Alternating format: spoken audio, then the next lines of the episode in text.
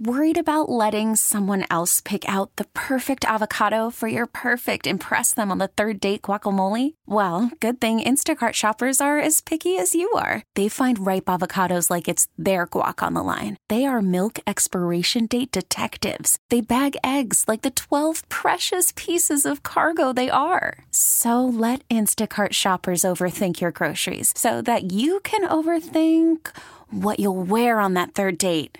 Download the Instacart app to get free delivery on your first three orders while supplies last. Minimum $10 per order. Additional terms apply. Baseball is back, and so is MLB.tv.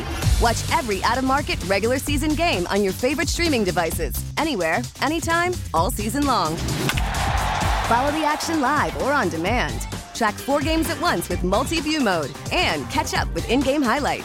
Plus, original programs, minor league broadcasts, and local pre- and post-game shows. Go to MLB.tv to start your free trial today. Blackout and other restrictions apply. Major League Baseball trademarks used with permission. Good morning, everybody. Welcome to another edition of News You Can Use. I'm Ann Baldwin, and I'm so excited to have one of my favorite people back in the house, Daryl McGraw. Man, it's good to see you again. Yeah. What's up, man? How you doing? I'm doing good. It's just so great to have you back here, Daryl. I mean, your list of accomplishments. I think you were first on the show when we did it with The Connection maybe 3-4 years ago. Mm-hmm. Yep. And look what you've accomplished since then. I mean, you're a certified addiction counselor, right? Mm-hmm. You are a recovery support specialist, a criminal justice professional. You've held so many different positions, and we'll get into that and talk more about that. And you're telling me that today, before you came into the studio, you were in prison. Yeah. I was in prison. They let me out, though. It was cool.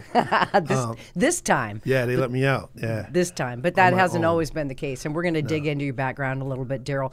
I saw your post on social media. And what did you say about this guy that you just met with in prison? Yeah, so just met a guy. Just met him today, and it was really cool. He's been in and out of prison since he was a teenager, little kid, and he's in his 50s now. And he told me that he has never been out longer than 6 months. And so I reached out to everyone that I know on social media, and I said, we're going to change that. And that's what we're going to do. We're going to apply every resource, every friend that I have, whatever he needs, we're going to support him. I want to celebrate with everybody, you know, you, me, everybody, when he gets that 1 year, that 365 days out and more. You know, all my friends, as I told him, all my friends that have been formerly incarcerated are all successful and taxpayers now, so that's the goal. So why this guy? Hey, you know I never know. You know, I'm a firm believer in God, so whoever God sends me, and it was just through somebody who knew me, knew my story, knew my journey, said, hey, I got a guy that, you know, I get it all the time. I got a guy that whatever. Needs your help. And so I was like, yeah, I'll go meet him. So he's been in prison, and he's been struggling, and he's got no place to go when he gets out. Yep. So I said, hey, you know, and I made a few calls on the way here before I came to see you, and we think we got a nice little reentry plan because we'll jump right into it, right? America locks up more people than any other country in the world, right? We have more people in any other country than any other country in the world. We have more people incarcerated. Connecticut is following the rules, right, and then locking people up. But one thing that we don't do well is reentry. We don't have a plan for reentry, and as taxpayers, we should be concerned about that because a person goes to prison. We want to make sure that when they come out, we're thinking they're going to be rehabilitated and they're going to have resources, but that's the furthest from the truth. Because you're starting from scratch. Exactly, and most of the times you're not. As you know, I've been in and out of prison 10 years of my life, right? On what I call the installment plan. I'd go in for a few months and come back and make sure the food is still gross, right? And it was, right? You didn't go for the food, the bed, and the television? No, it wasn't. No. And plus, I don't like dressing like everyone. Right? Yeah, you're a sharp dresser, obviously. Thank you. Yeah, that prison made me want to be a better dresser. Well, talk a little bit about your past. I mean, it was substance abuse, right, that landed you in jail. Did you get the help that you needed in prison, though, to figure that out? I wish I did. There were some programs, but they were like, you know, kind of surface level. If we're talking like from a school perspective, they're like one-on-one, right? They just scratched the surface, but we didn't really get into the in-depth reasons of why I was using substances. And I struggled for 10 years of my life, like I said, in and out of corrections, but I used substances for probably 25 years. hustling, selling drugs, using drugs in the street, in and out of the street, and really not, couldn't figure out why, what was going on. I couldn't get it together. I couldn't put any clean time together. I couldn't, and I struggled for a long time. So it wasn't until I was able, the last time I was incarcerated. Which was when? May 7, 2007, right? So I went back to prison May 7, 2007, and I went for a violation of probation and quote unquote, quote marks in the air, right? Assault on police officer. But really I got pulled over, DWB, driving while black, right? And the officer pulled me over. One thing led to another. He said he pulled me over because I was on my cell phone, but I really wasn't. And then it was just a really bad night for me. And I remember being choked and tased by the officer, and which led to me violating my probation, and I ended up with a 4-year sentence. Wow, on top of all that. On top of all that, but it changed my life. Like, I'm not condoning the behavior or the situation. I also had a nickel in that dime. I put myself in that situation. I was out at night. I should have been home, and I wasn't. And I got pulled over, and things escalated from there. They didn't have to go that route, but they did. In that process, I was allowed to change. I figured out a way to change my life. I got tired of the in and out of prison, the, having to always look over my shoulder. And so what I did was I wrote a 5-year plan, which today I call my recovery plan for reentry. And I wrote it for myself, but I've been able to use it with many different people since I've been home. Well, and you're just such an inspiration that it's led to even your business success, right? So it's one thing to be vocal about it, and then people gravitate towards you. They want your help. That can be a good thing. But I also find sometimes as a person in recovery, and by the way, this month is my 15th anniversary. Oh, man. Yes.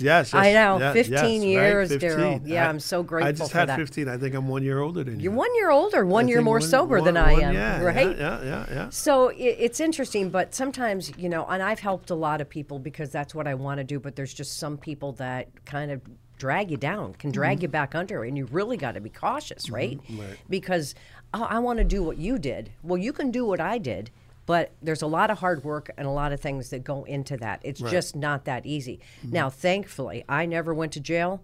I never had any of those things. I didn't lose everything like a lot of people do when it comes to substance abuse. Yep. I can't imagine, sitting in a jail cell, coming out, no home, no car, no family.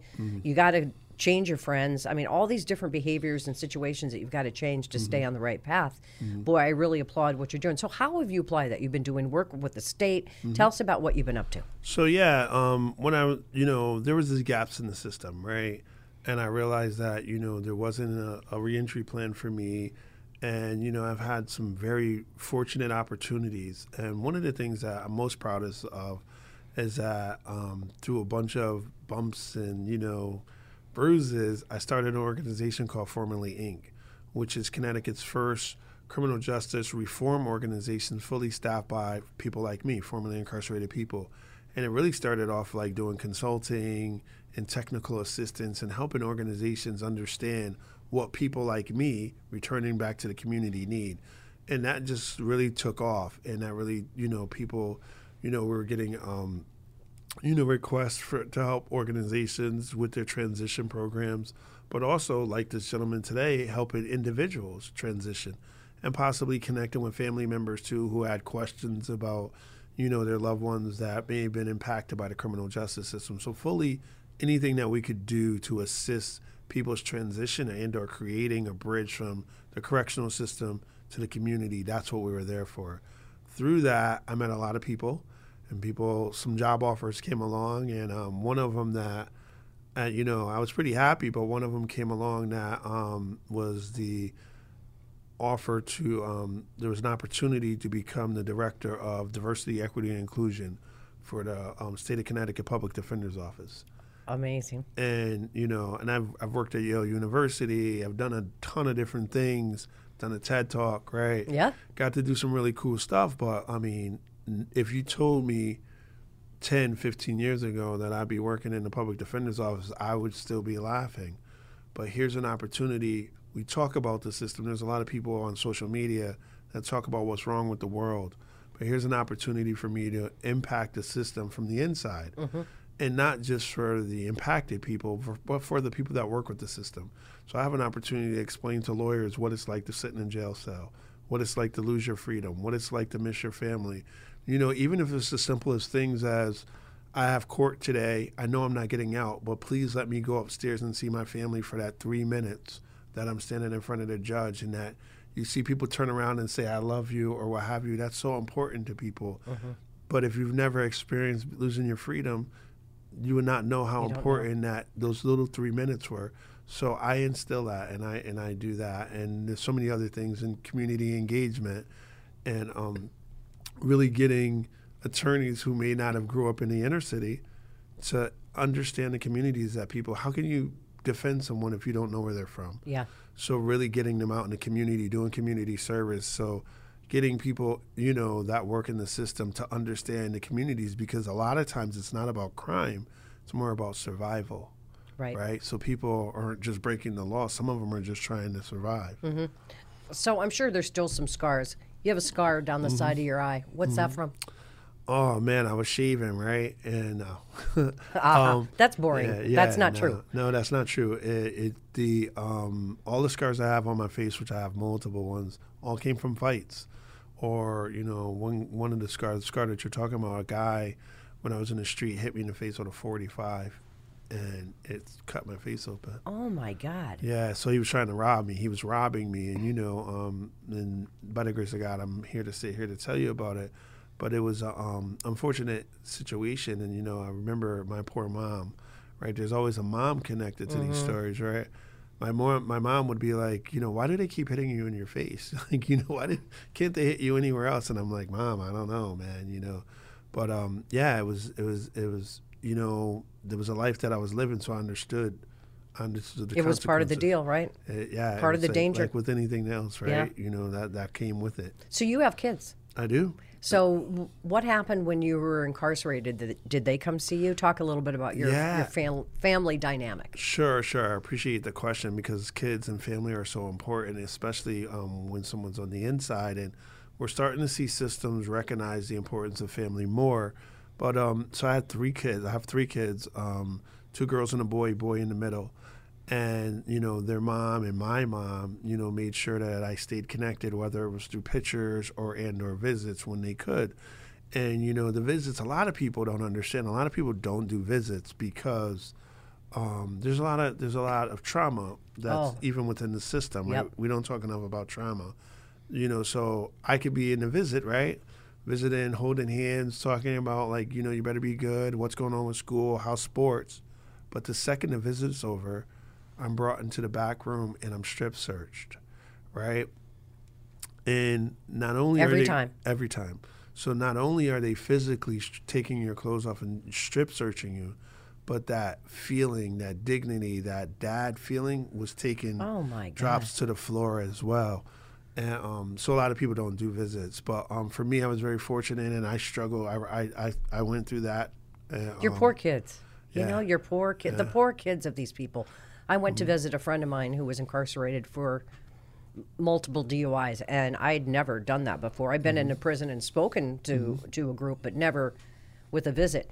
And it is intimidating, the metal detectors and just the militant behavior of, you know, the COs that are there and the officers doing their job. Mm-hmm. Okay, they don't know me. Mm-hmm. But, boy, I just left there feeling like I need a shower. Yeah. Now, how are your kids now? Oh, my, which is cool, right? I really appreciate it. I always love talking to you, right? So when first time I went to prison, I was 19. So my son is 19 now, and he is in Mitchell College. Nice. Right? And he's got a little job, and he's doing good. He got a car that he were working on, trying to get it on the road. My oldest has her own apartment, and she's got a really cool dog named Roxy. And then my youngest is in the 12th grade, and she's about to graduate. So you talk about breaking cycles, right? You talk about, due to some decisions that I made in that 5-year plan, and the decision to join this recovery journey has changed not only my life, but the life of my kids as well. Thank God. And right. So, yeah, I'm super excited. You know, it's funny that you asked, because my son was texting me something today. He says, hey, Dad, do you have any envelopes? And I was like, yeah, why? In my office. You got to ask these kids today. Yeah. He said, no, I want to get my savings right. I want to try to break up my savings. And I guess he's got some kind of plan. And I said, you know, I do have some. And I said, you know what? I don't tell you this enough, but I'm proud of you. Wow. You know, growing up, no one ever told me that they were proud of me. You know, now I believe my parents and my family were proud of me, but no one said they were proud of me. Or I love you. 100%. You know, and let me, I take that back. You know, one time I was on the street and I was running this corner, and it was 2:00 in the morning, and my uncles and cousins had came up from down south, and they were walking up, and they were like in these suits and shoes, right? 'Cause they're country old men, right? Yeah. And they were dressed like gangsters. And my cousin said, "This is your nephew's corner." And, you know, and I was like, yeah, you want a beer, you want something, just go in there. We had these after hours and prostitution and all kinds of gambling, all kinds of chaos, right? And I'm 17. And my uncle said to me, I'm proud of you. Instead of telling me, get my butt home, he was like, I'm proud of you. So that was the one time that Why would he be proud of you when you're doing that? I don't know. I guess growing up in that environment, you know, I grew up with hustlers and, you know, so he thought you were doing well, but now look at you now. Yeah. Is that uncle still around? He is not. He passed away. God bless him. But if he could see you now. If he could see me now, I wish that, you know, my dad only knew me as a hustler and a person that was in and out of prison, and he passed before I made this transition. But my mom, who's still around, and she's very fortunate to see me, you know, do a lot of really cool stuff. She always critiques me, though. You know how moms are? I'm like, Mom, I just met the president. She's like, you know, you say too much. Well, I'm like, Mom. It'll be interesting to see what she says about this show. Because, I know we all have those words that we say all the time. It's just a habit. What can you say? And you're a foodie. You love your food, Daryl McGraw. Oh, my God. How do you stay so fit and lean? I don't know. I don't appreciate that. You know, I got really good clothes. But I was thinking that, you know, a lot of times people ask me about the food, right? And I had a professor ask me, he says, I have foodies, and if those foodies are listening, follow me, right? But don't follow me if you're a vegan, because I don't I know. There's none of that. Right? If you're on a diet, don't follow me. But people say to me all the time, why do you take pictures of your food? And I was like, because food is freedom, right? Food is freedom. I've been in places, prison, where they give you what they want to give you, the portion control. Like right now, I'm very fortunate, right, to if I go into a place and I can't make my mind up whether I want fish or chicken, I get them both, right? And what a blessing to be able to do it. But it's the freedom. It's not really about the luxury. There is that, but it's the freedom of being able to get what you want when you want it. And unless you've lost that freedom, you've been in a situation where you don't have any choices.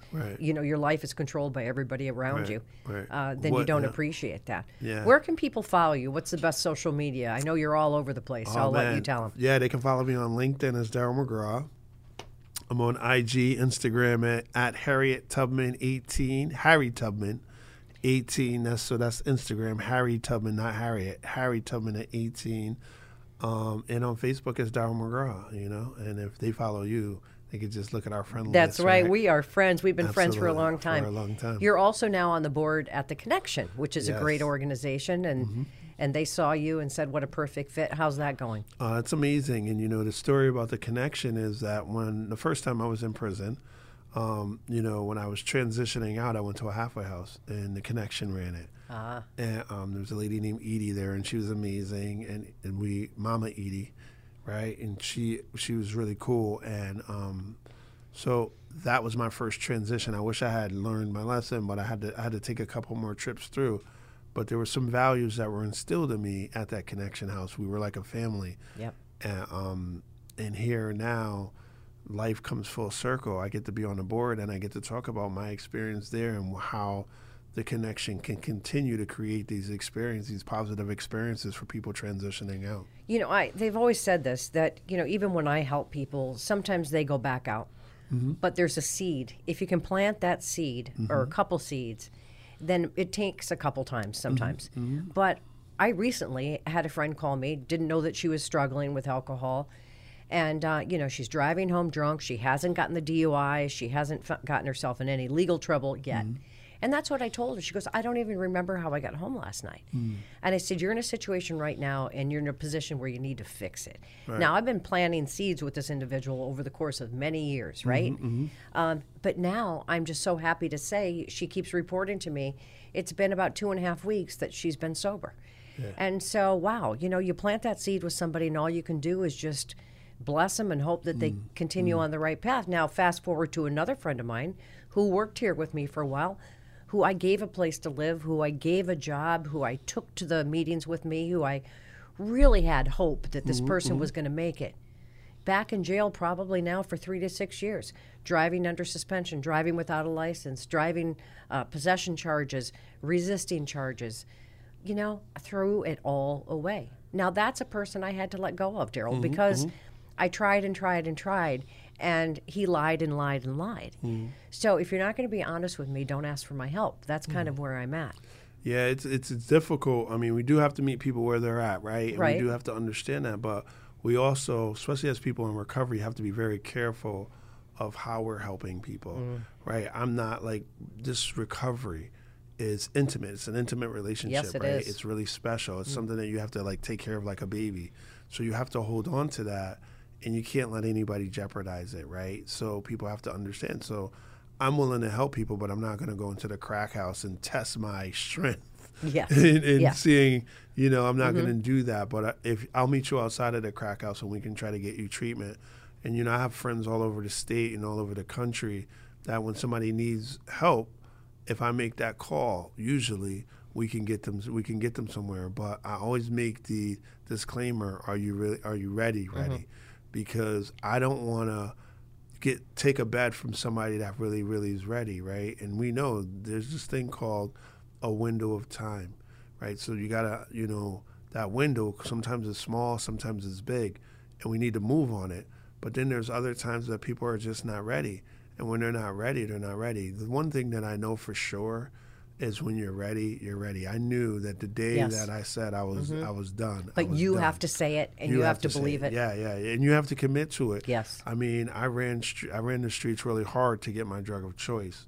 So you have to run just as hard to keep this recovery. Yeah. You have to run just as hard, and you have to network.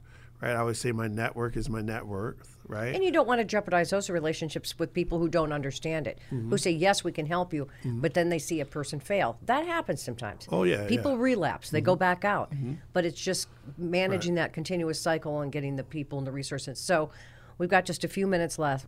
In the time that you've been doing this and giving back, Daryl McGraw, yes. How many people have you helped, and where are they now? Oh, I don't even know. The number's crazy. The number's crazy. I can't even put a number on it because you never know.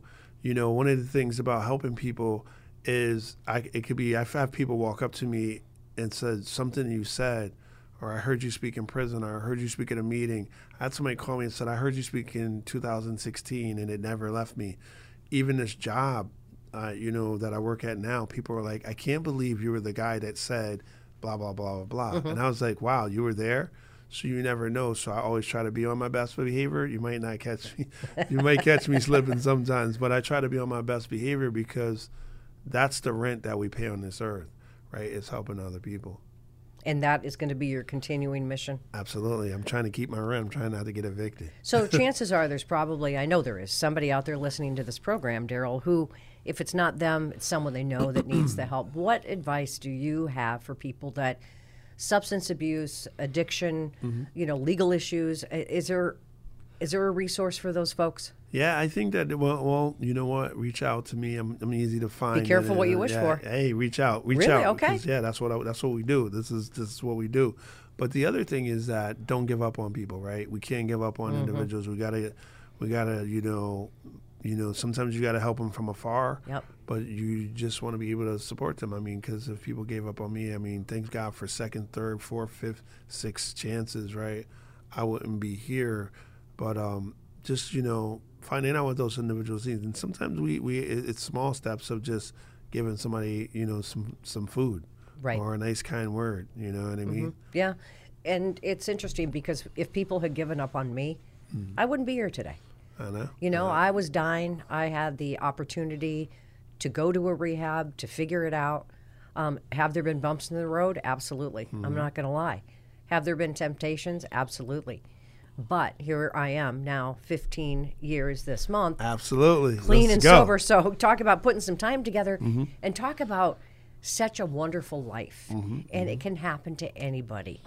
You know, was I drunk on the news? No. But was I an am I an alcoholic? Absolutely yes. Right, right. So to put our faces and voices out there as we've done in the past, all we can do is hope that this helps somebody, right, Daryl? Oh no, 100%. I'm hoping that that's the goal, right? That little throwing that pebble in the water and it ripples out, you know. And for those moms that are out there who have kids that are struggling, hopefully that, you know, like my mom, she stuck it out. She stuck it out. Don't give up. Don't give up on these people because it's a disease. It's a situation that they're in. And if you can just get them to say they're ready, that's the opportunity to change their life. So Daryl McGraw, D-A-R-Y-L, and it's MCGRAW. Look him up on Facebook. All right, let's get your other handles right. Yeah, Harry Tubman, HARRYTUBMAN 18 at Instagram. Let's go. I need more followers. Look up that TED Talk, Urban Trauma, Trauma Unchecked. It's trauma untreated, man. Look up that TED Talk on YouTube. It's wonderful. Yeah, it's so inspirational. You got to check that out. I need more followers. Come on, man. Let's go. Let's go. Let's do this. Daryl McGraw, I got to tell you, you have put the biggest smile on my face. Oh, man. What better way to celebrate my anniversary than with someone like you? And, you know, keep up the good work. You're changing lives one at a time. You're changing the world one life at a time. And that's what... It's what it's all about. So thank you, my friend. You make it easy. You're super easy on the eyes. So I love coming here. Oh, thank you. Yeah. And, of course, we couldn't do this with all of you. We want to thank you for tuning in to this edition of News You Can Use right here on WTIC News Talk 1080. Now with the MLB app, you can get baseball your way. Pick your favorite team, your favorite players, and get customized highlights, stories, and breaking news right on your home feed. Follow the action with Game Tip, where 3D replays add another dimension. Plus, notifications can keep you connected to every pitch, every hit, every game. The MLB app. Baseball, your way. Download it now for free from the App Store or Google Play. Blackout and other restrictions apply. Major League Baseball trademarks used with permission.